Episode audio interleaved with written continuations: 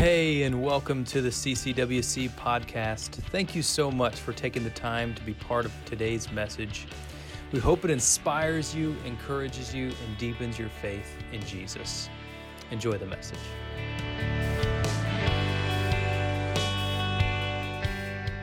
Spiritual disciplines, uh, as we've walked through them, I think in some circles specifically, maybe because of the word discipline, have gotten kind of a bad rap. Sometimes discipline is associated with a lack of freedom or a lack of being able to do what, quote, we want or I want. Discipline becomes something where we look at it and we think this is limiting or, you know, God wouldn't want this specific thing. Instead, He would want for me to be able to experience the freedom and all the fullness of life. And let me just say, to some extent, discipline does bring forth a sense of uh, uh, not necessarily of a lack of freedom, but a sense of, of, uh, of closure, closure, a sense of, of bringing forth an opportunity to be able to experience things within the context of parameters. And the, the, the great thing about that, and the good thing about that is, because of the reality of what disciplines are, particularly what we're going to discuss today, the discipline of disciple making, that lack, uh, so to speak, of the world's view, that lack of freedom is actually the answer to one of the world's biggest questions. And that question, in essence, is what am I here for? What am I to do? What is my purpose in life? Today, we're going to engage specifically in the missional discipleship uh, making spiritual discipline, which means that we, you and I, have the, the blessing, the honor, and the responsibility of being God's hands and feet, his mouthpiece, his conduit, if you will, here on this planet. And no matter the amount of time or the amount of resources, the amount of energy that you and I have, we get to be part of His transformational work. Now, we don't bring the transformation because that's the Holy Spirit's duty and the Holy Spirit's work, and that's, that's not something that we can actually do ourselves because we are, we are mere creations, we are, we are uh, mortals. But we get to be the conduit to which the Holy Spirit can bring forth transformation in the lives of others. Now, he does use other ways and other means, but we get to be one of those ways, one of those means. Perhaps you've started a new job in your life. Probably most of, uh, most of us in here have at some point. Maybe started a, a, a new year at school. Maybe you've started um, something new in your life. And when you started that, quote, new thing, you were given marching orders or you were given some sort of mission, some sort of, uh, of advice, or some sort of uh, specific orders. Here is what you are to do when you work here, when you go to school here, when you do this, when you do that. Maybe even within the context of your family, here are the marching orders for what it means to be part of our family. Marching orders were given on he- how to operate, what to say, what to do in your life.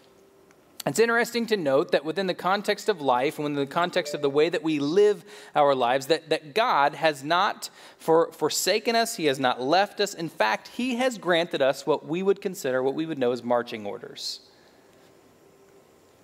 As a, a younger person than I am now, I gotta be careful how I say this. You're really young, and some of you say you're old, and I get that on both ends.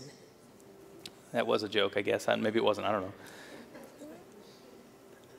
In this specific context, I was working a new job, and when I started this job, I was actually coming in the same time someone else was retiring.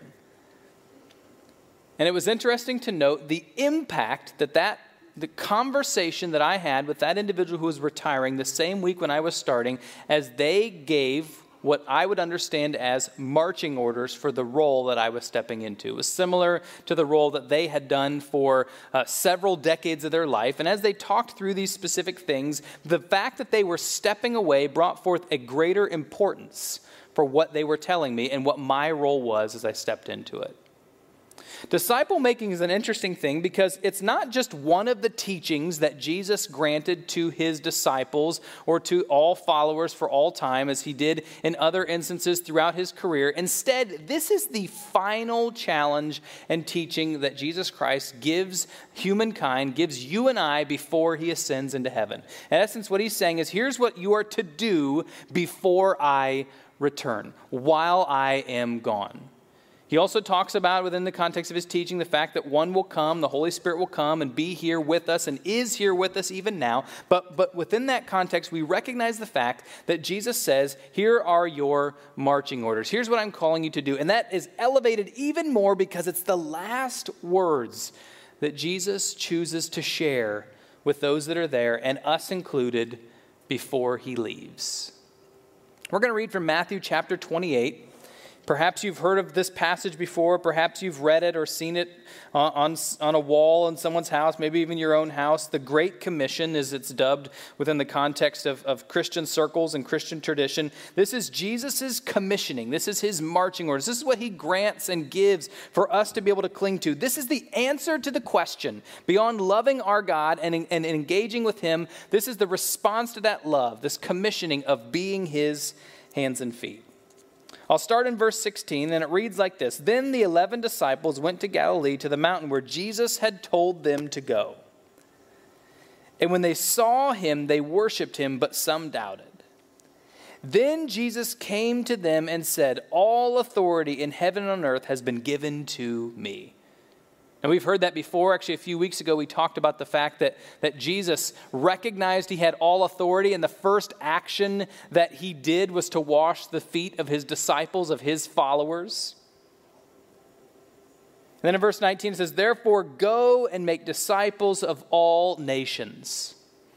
Go and make disciples of all nations, not just those that you like, not just those that agree with you, not just those that are right there uh, that, that are, are easily absorbing the information or easily absorbing what you have to say, but make disciples of all nations, baptizing them in the name of the Father and the Son and the Holy Spirit and teaching them. And teaching them, this context of teaching is an important one too, because there's a recognition there that it's not just about that salvation moment, that conversion moment, which many of us have experienced, where we give our, our, our heart to Christ, we recognize we're a sinner, and, and we, uh, we allow God once again, once again to come into our life, because He didn't force His way in, but He's been knocking at the door, and we finally open it. We say, God, come in. I want you to be the Lord and Savior of my life. And at that point, it isn't over. Instead, right here, we recognize that in the process of making a disciple or teaching a or recognizing the engaging with the disciple is this teaching element baptizing them in the name of the Father and the Son and the Holy Spirit, and teaching them to obey everything I have commanded you, teaching them Scripture, teaching them what it means to follow Jesus. And surely I am with you always. What an, what an amazing thought that is, too. The recognition that Christ gives us there is you're not in this alone. It's not a, hey, I'm leaving and hopefully you can figure it out while I'm gone, but instead, I am with you within the person of the Holy Spirit. I am with you always, not some of the time. I get on uh, one of my kids about using absolutes. Oh, I'm so tired. Oh, everybody's doing this. No, no, no, no. No, not absolute. But in this case, yes, the absolute is there. He is always with us to the very end of the age. Are you encouraged by this passage this morning? Are you maybe a little bit taken back by this passage and the call that God has for us? Do you feel unworthy this morning of the call? Does it bring a little bit of clarity to the question that perhaps you've asked before, or maybe you've heard others ask, which is, What am I doing here? Why am I here? God, what do you want for my life? And ultimately, sometimes we want an answer to that question like, What job do you want me to have? Where do you want me to go to school? But in essence, what we see here is that no matter what, God has called you and He's called me to be His disciples. And, and part of the mantle, a big part of the mantle of being a disciple, is that rippling effect, that rippling impact of being a disciple who makes disciples. The nature of this passage is, is an amazing one. This words and this charge is for all believers, for all who come to the Lord. And this vision casting that he does here is simply, uh, actually falls specifically in line, or our vision falls specifically in line with this, which is that God calls us to be a culture, calls us to be a church who doesn't just keep the message to ourselves and say, okay, we've got this figured out. You know, we gather in this place not because we're saying, okay, this is our place and no one else is invited. No, we come here to fellowship together, to worship together, to worship our God so that we can be encouraged and that we can be recharged and we can go out into the world and be changed and be different. And we can be change agents and different within our sphere of influence. It applies to our vision statement because we want to be a culture. We don't want to be just a church that, that gathers and that does things together and that has a good time. That's part of it. But we want to be a culture, a church that we are growing, that we are sharing our faith. And with that sharing of faith, we're also building others up, helping them to know Jesus the way that we know him. The Great Commission make disciples who make disciples. What is a disciple? What is discipleship? A disciple is one who accepts and, and assists in, in spreading the doctrine of another. We read in Scripture about the 12 uh, disciples that followed Jesus, and there are many more that did. And we see the one that fell away, and then we see the fact that those disciples, in their faithfulness, uh, they passed the, the, the, message on, they spread it uh, uh, beyond themselves. And, and the reason we know that is because we have that today. We have the message today. And we also are granted the opportunity to have the name disciples. Discipleship is the process of spreading the good news. Discipleship is, is that process of being part of the formative action of hel- helping others to know and to grow in their faith, to experience and to hear the gospel so that they might be changed and transformed as a result of it. To use perhaps a, a physical, um, mental picture of what this is, discipleship is operating as a conduit for Christ. Now, this is one meaning, this is one part of it. Discipleship is a larger uh, element, but as we look at this specific spiritual discipline, discipleship is operating as a conduit for Christ. This, the simplest form is, is us being what John the Baptist was, which was basically he stepped forward, used what he had to be able to point others towards the foot of the cross, towards Jesus. It's helping others to know through, through, through reading the word and through the truth and through prayer and through engaging what it means to be a follower of Jesus and how that's lived out in our lives. To use our gifts, to use our time, talent, and treasure to be the, the, the, the change agent that God chooses to use in the disciple making process. A conduit or a channel or a duct or a pipe or, or, or, a tube requires three things. It requires three specific things. That's why this illustration or this metaphor is so good. It requires that something comes into it, right? A conduit is worthless. A, a, duct is worthless if it simply uh, remains empty. And so it requires something to pour into it. And that something for us as believers is, Jesus, right? We, we have to have this, this overflow, this pour, this, this, this open stream of allowing God to infill us and to bring forth a new day and an understanding to help us to, to grow in our faith. At the same time, there must be something in it, right? There has to be, beyond this entry point, there has to be an infilling. And this infilling means that there's, there's something that permeates within us. I was reading just this week about the difference between competency and, and, and, the difference between competency and character and the recognition of the fact that how important character is. This, is this, this character element is the recognition of who we are, not what we can do or what we can offer, but who we are. And God chooses to use us not because of the things, the gifts that we have while He wants to use us, He uses us because of the character that we have, that connection, that closeness with Him. The way that we allow Him to change us, Him to transform us. We step away from the selfishness or the brokenness of the world and we let God be the change agent within us first. And then finally, when that takes place, the conduit needs to have an exit point. You and I have been around, you know, a puddle or that bucket that's been sitting out back that fills up with water and that gets stagnant and gets gross, and we see that and we think, man, that container is just just holding everything in. And that's what happens when we hold everything in. Even if it's, even if it's good things, we hold in all this care. to What happens eventually is we get self righteous and we think we know everything. And instead of pouring it out and being an overflow for what God has for us, we end up becoming stagnant and the opposite of what God can and wants to use to glorify Himself and to help others see Him. And so a conduit needs an entry point from God. A conduit needs to, to have this indwelling of the Spirit, and this conduit needs to have the place where it releases, it, it pours out for others to be able to experience and to know Jesus the way that we know him. We're going to continue with this, this same metaphor as we walk through today's uh, primary teaching, which is to circle around this person named Paul, the Apostle Paul. And some of you might remember last week we talked a little bit about Paul, although we called him something else. We called him Saul, right? And we specifically addressed the fact that Saul went from a place of being a murderer, not just a murderer, but a murderer of Christians. A person who would have come in here today and, and, and asked us, Hey, are you a believer in Jesus? And then he would have had us hauled away to prison if our answer was yes.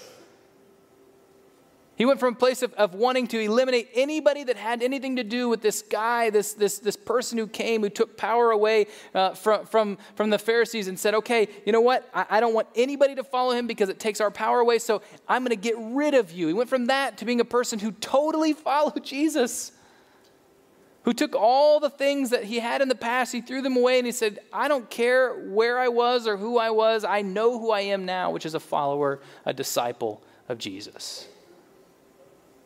And so we're going to look at the Apostle Paul's life and the recognition of what it means to be a champion of the Great Commission, because Paul was a champion of the Great Commission. He recognized, he knew what Jesus' words were, not just because we, we see them written in his texts in many of the places that he wrote within Scripture, but because he lived it out. And that's not just recorded in, in his passages. Instead, that's also recorded in the works of others, in the works of others who wrote about and what it looked like in the early church and how they lived.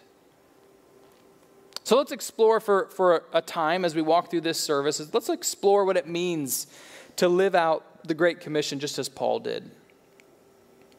As we identify these different actions from Paul's life and writing, I want to take a moment to, to uh, reflect upon each at the end. And, and part of this is going to be the, the, uh, the understanding that when we come in to this place, and I believe I've said this before, we come into this place, oftentimes there's a response, and there should always be a response after the word is read and explored. And sometimes that response is a time of kneeling at an altar. Sometimes that response is a song where we, we, we lift God up together and we t- spend a time in reflection. Sometimes that response is communion together. It could be any number of things. Today's response is going to require that you and then I, all of us included, take some time, take a moment to reflect upon what God's calling us to do and who He's calling us to embrace. And then to step out and do it. Perhaps you're like me, and sometimes you take really good notes or really good mental notes. You think, okay, I've got everything that was supposed to be done, and then it stops there. Maybe even put it together. You got a collection of good notes. You say, okay, I've got all these notes together. We're good to go. That's great. I'll just add it to the pile, and then it stops there. Today, I want to encourage you, I want to challenge you not to let this just be a good notes or good thoughts sermon, but instead, may this be if not any other time, may this be a time when you step out and you take action based upon the challenge from Paul this morning. I'm going to read several different passages as we kind of walk through this together. And the first one's from Acts chapter 18. And Acts is, is a recording of what took place in the early church after Jesus left and the Holy Spirit came. And in chapter 18, verses 1 through 3, reads like this After this, Paul left Athens and went to Corinth, not Athens, Ohio, uh, Athens on the other side of the world. It says, There he went, there he met a Jew named Aquila and a, and a native of Pontus who had recently come to Italy with his wife Priscilla because Claudius had ordered all Jews to leave Rome. And so Paul comes across these two individuals, a, a married couple, and, and as he meets them and greets them, he says, Oh, okay, they're, they're Jewish. They have an understanding of the background, of the, they, they know the Old Testament, they have an understanding of the background of who God is. I'm going to engage with them, I'm going to talk with them. They've been put in my path, and so I'm going to engage with them. Paul went to see them. He went to see them. He didn't just assume that things were going to show up one day. He didn't say, Well, God, if, if, if you ever send them my way. No, he intentionally went to see them. And, and because he was a tent maker, as they were, he stayed and worked with them. So there's a lot of things that we can pull out of this.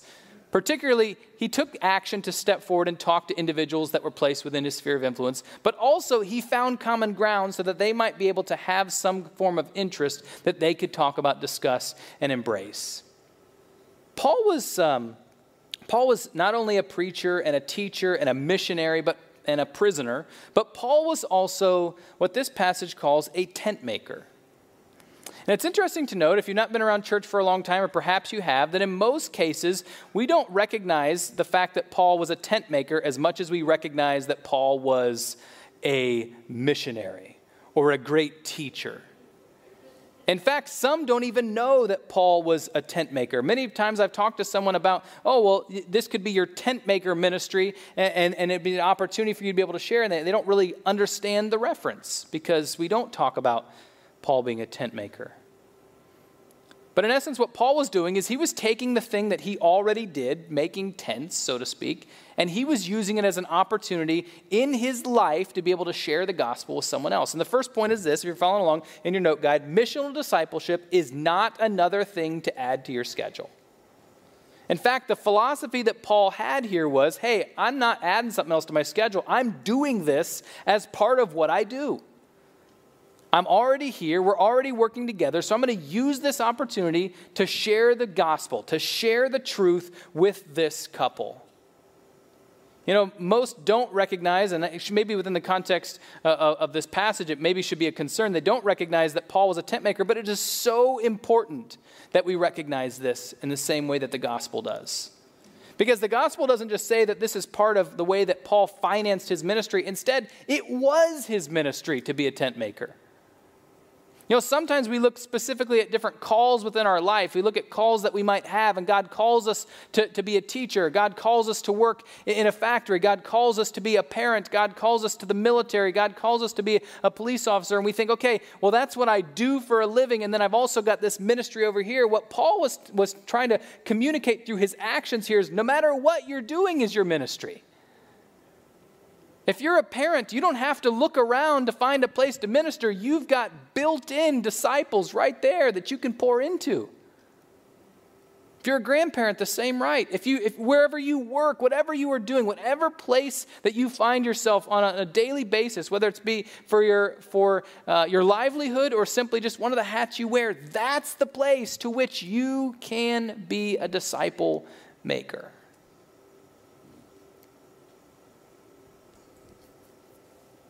When I, um, when I lived in Indiana, my wife and I lived in Indiana, we, um, we, we, I was bivocational. I worked within the church, but I also worked at a hardware and lumber store, regional chain. And I can tell you right now that I engaged with more people who were not believers in that setting than I ever have within the context of working as a pastor within the church. And so, in some regards, I do envy some of you who have the opportunity every day to step into your mission field. But at the same time, I recognize the fact that God gives us opportunities every season to be able to be a light for Him. And I recognize that some of you are stepping into very dark environments. Some of you are stepping into places where the gospel is opposed. And I know that some of you think, well, I don't think that I can do this in my context. Well, let me just say if you live this out and you have the opportunity, God will bring forth fruit from your action. You may not get to see it, but seeds are planted and lives will be changed. That's the way the Holy Spirit works. Because God loves to use our faithfulness. He loves to use your faithfulness, even in the midst of the darkness. As 1 Corinthians 9 22 uh, reads, we recognize that Paul talks through this, uh, this opportunity that we have to, to be all things to all people. This principle makes sense when identified with this following statement in the second point, and that is this missional discipleship is a lifestyle. Excuse me. Give you a minute to write that down.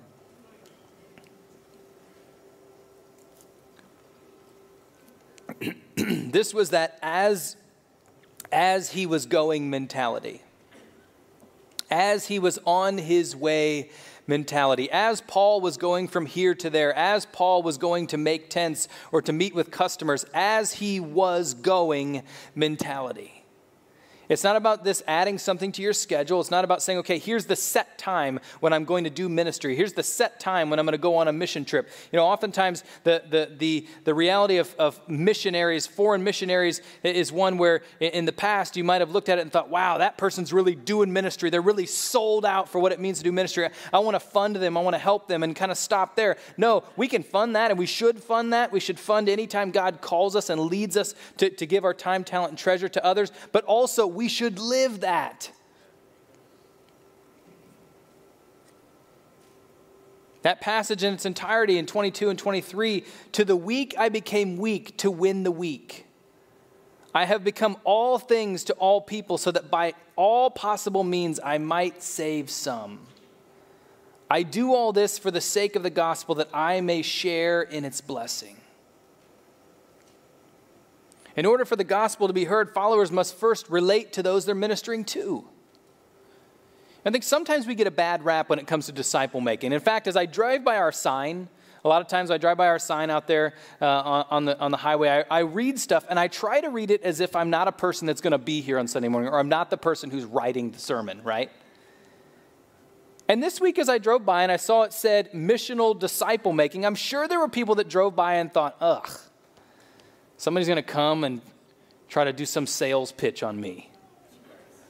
Great, the Wesleyan Church, I'm going to have to avoid all the Wesleyan Church friends and neighbors that I have because they're going to come over and they're going to give me some speech, one, two, three, on why I need Jesus. You know, sadly, sometimes the church, sharing our faith, the church gets this bad rap of, oh, well, we just, we just want to share this message and get you to join our club. Have you ever loved something so much? Have you ever engaged in something so much that, man, you really want everybody else to experience it? I mean, there's, there's an entire industry based on, on the star system, right? Where you, where you star specific things based on how good it is. I went to a, an ice cream place uh, twice this past week, actually, three times this past week.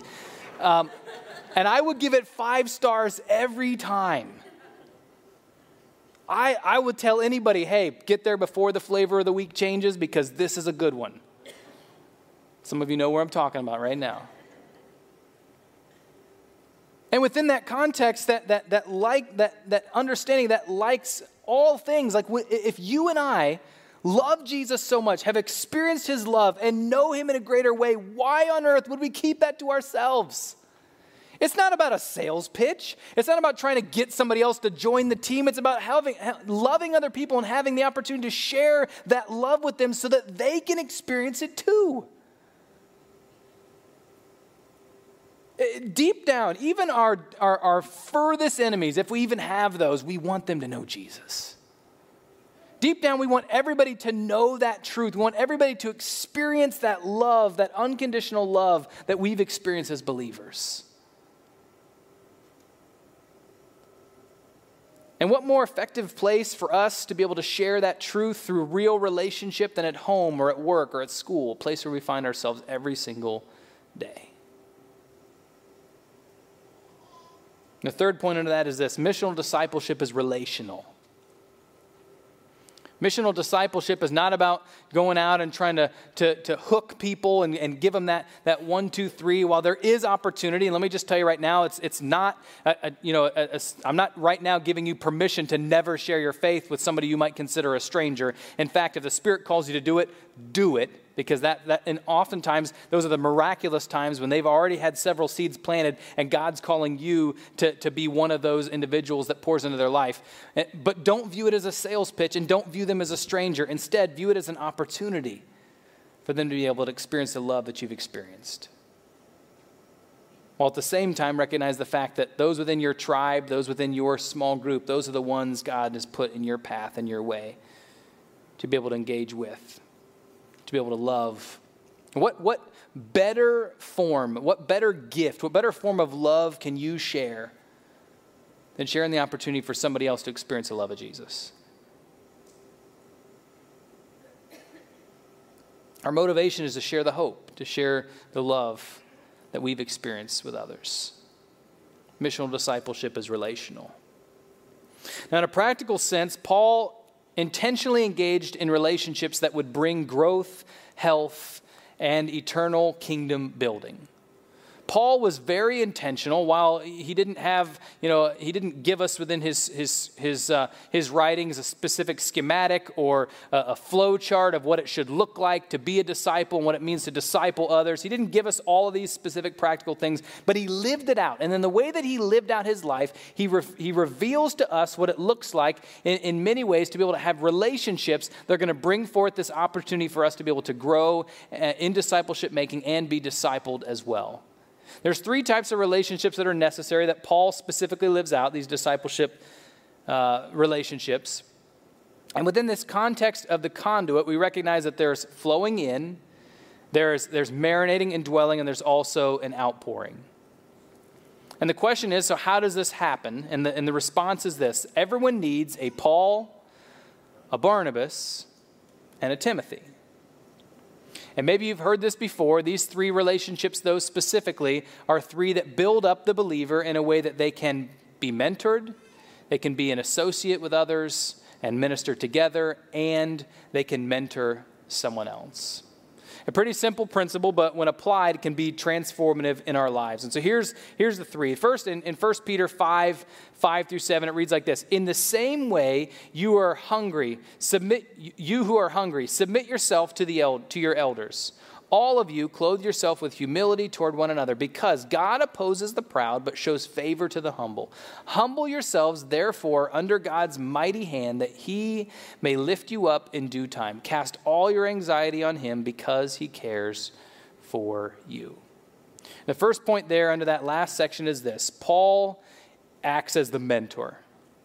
You and I know people who have done more life than us, us that have been through uh, situations, that have been through things, that have been through uh, life's circumstances. And, and for that reason, we have the opportunity to be able to call upon them, to ask them to, to mentor us, to pour into us. In that conduit measure, God wants to use other people to be the inflow, to be the one who, who brings, or, or maybe group of people who, who bring forth the gospel truth and bring forth that, that character character nature into our lives, into us as a conduit.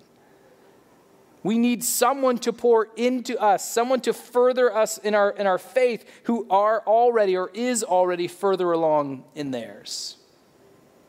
I was talking to a friend not too long ago who works in student development at a Christian university. He said the most successful students that he sees as he walks through this uh, student development and, and, and the understanding of what it means to engage with students as they are, are there during the, those formative years. Um, the most successful students are the ones who ask for and identify and, and recruit a mentor in their life. Those who, whether it be a professor or, or they have mentors actually at the school, or maybe even an older student or someone else who lives in the area, those who recruit an actual mentor within their department, no matter what they're studying, a mentor in their department are the ones who bring forth the most success because they ask questions. They learn. They put pride aside. They recognize, hey, I don't know everything. I don't think you know everything either. And if you're a mentor in somebody's life, you don't have to have it all figured out. You just share what you know. You share what God's done in your life. You share the maybe even the mistakes you've made and what took place as a result of those. Because on the other side, sometimes we, we need to be a mentor to people in our lives, but we say no or we shy away because we don't think that we're, we're equipped or well equipped or we could do it. And even in the midst of the storm, I think it's taking place outside. God might call you to be a mentor. He might be calling you to be a mentor right now to someone. That's the entry point of the conduit. Acts 15 36 reads like this Sometime later, Paul said to Barnabas, Let, let us go back and visit the believers in all the towns where we preached.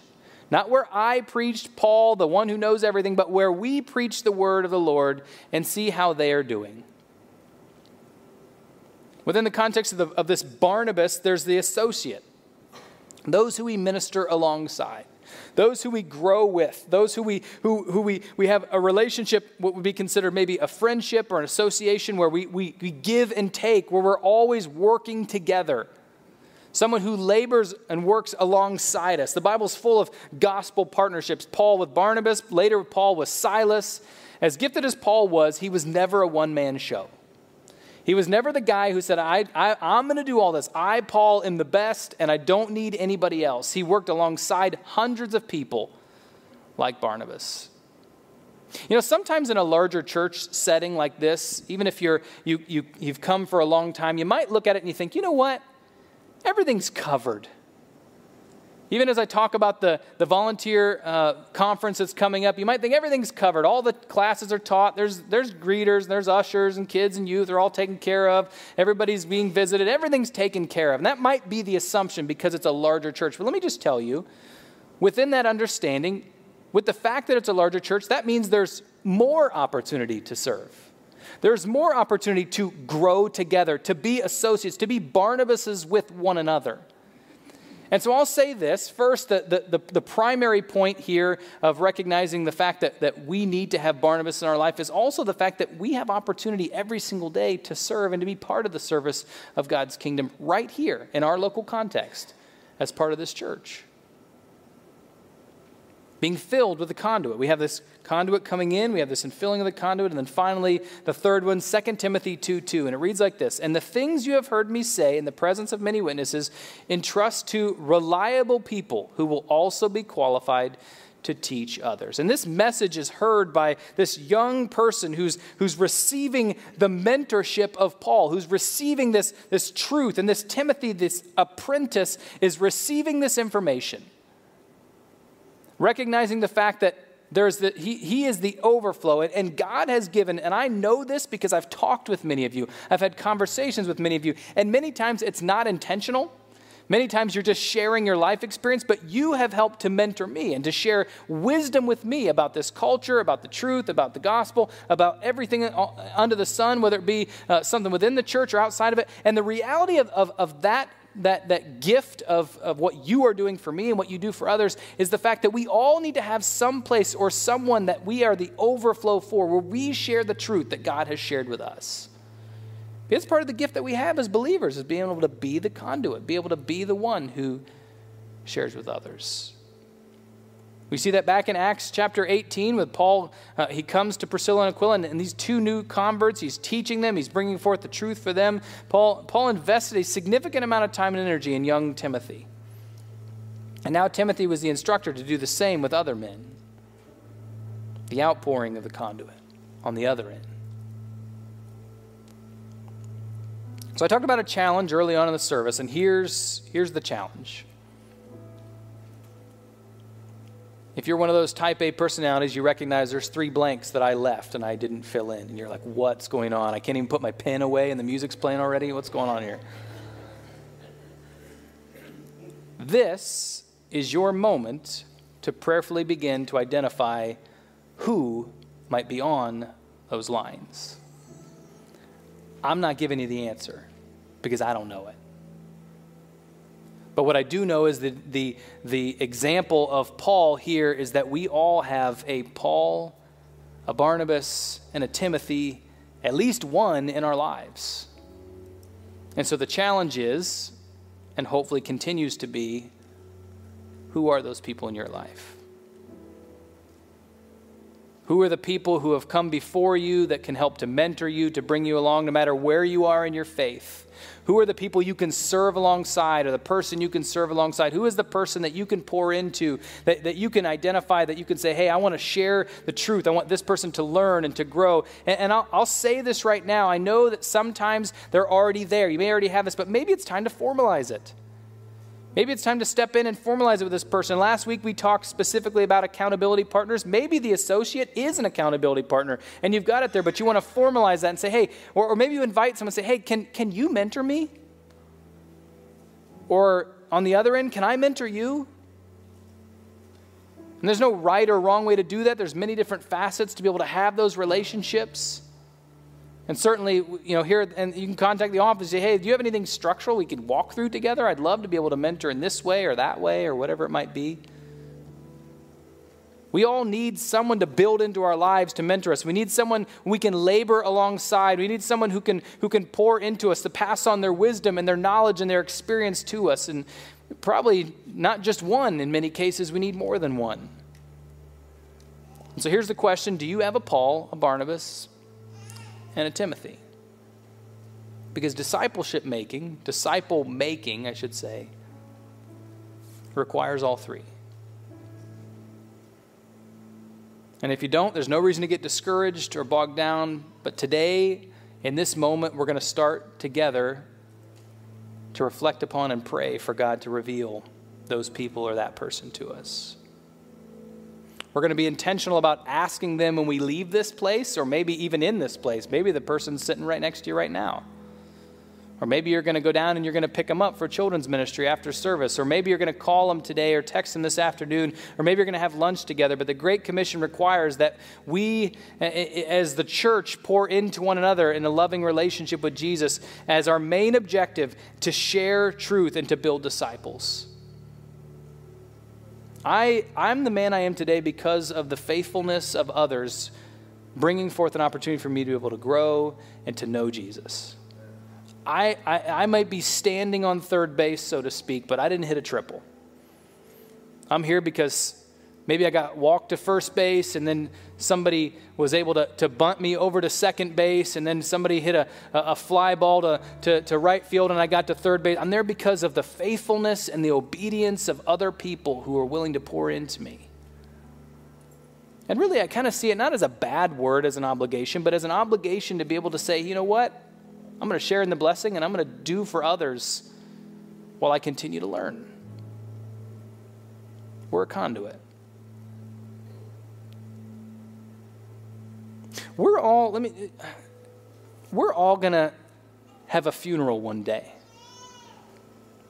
And no one at that funeral is going to get up and say, man, they were, they were so successful in their fourth quarter in 2019 at work. They did so good on that one test. Man, they, they, they really invested a lot in the stock. No one's going to say any of that. What they're going to say is they were a kind person, they were a selfless person, they loved their family, they were always pouring to others, they were humble, and they listened. Those are the, the qualities that they're going to say. And you know what's interesting? The reason that those things are what stand out the most because that's what God calls us to be.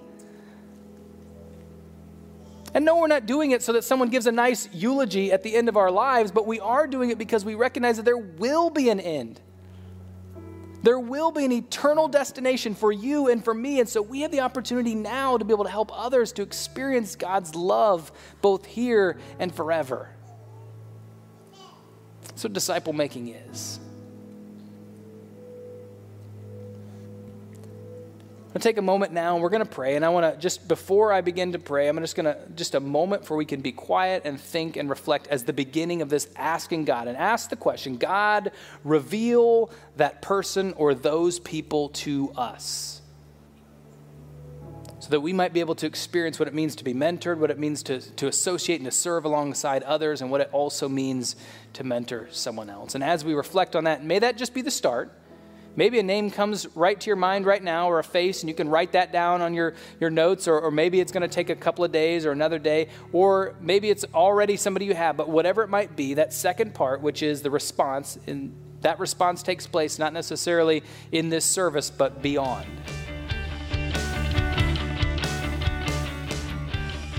Thank you again for spending time with us today. Thank you especially to those of you who give to CCWC. It is through your faithfulness that makes this ministry possible. Also, if you have any questions about today's teaching or if you want to learn more about CCWC, feel free to contact our office, check the web, or follow us on our social media platforms. If you enjoyed today's podcast, we do encourage you to take a moment to subscribe and share it with friends. Let this be a blessing to someone else that you love in your life. You're always welcome to join us on Sunday morning for worship, or until then, we'll catch you on the next one. God bless.